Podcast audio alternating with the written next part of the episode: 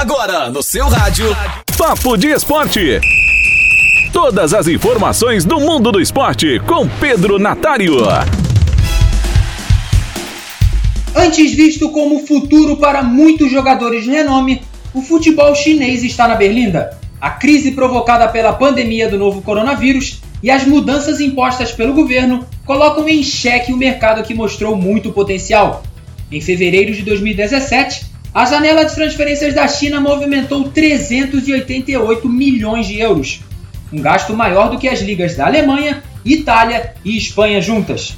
O Xangai Port, por exemplo, desembolsou 60 milhões de euros para tirar o brasileiro Oscar do Chelsea. Outro brasileiro envolvido na gastança foi Alexandre Pato, comprado por 18 milhões de euros pelo Tianjin Quanjian, junto ao Villarreal. O luxo ficou no passado. Na China, os clubes pertencem a grandes empresas do país. Muitas foram afetadas pela Covid-19. Atual campeão chinês, o Jiangsu Suning decretou falência no fim do mês passado. O conglomerado Suning, impactado pela pandemia, colocou o clube à venda no início daquele mês, mas não conseguiu encontrar um comprador. A solução foi fechar as portas do Jiangsu, que tinha 3 brasileiros no elenco, o zagueiro Miranda e os atacantes Éder e Alex Teixeira. Em maio do ano passado, o Tianjin Quanjian também decretou falência.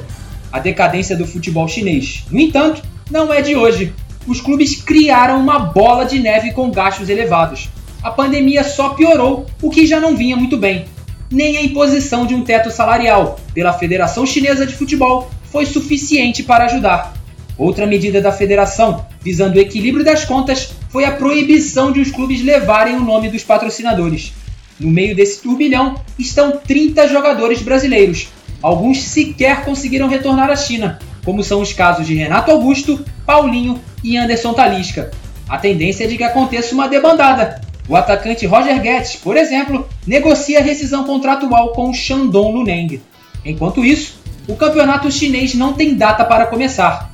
A pandemia impactou o mundo todo, mas os clubes chineses flertaram com o perigo durante muito tempo.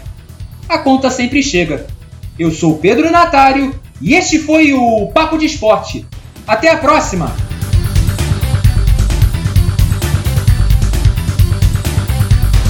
Papo de Esporte.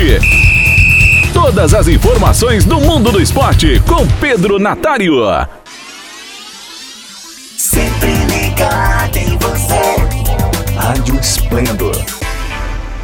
Se liga aí, qualquer momento tem mais.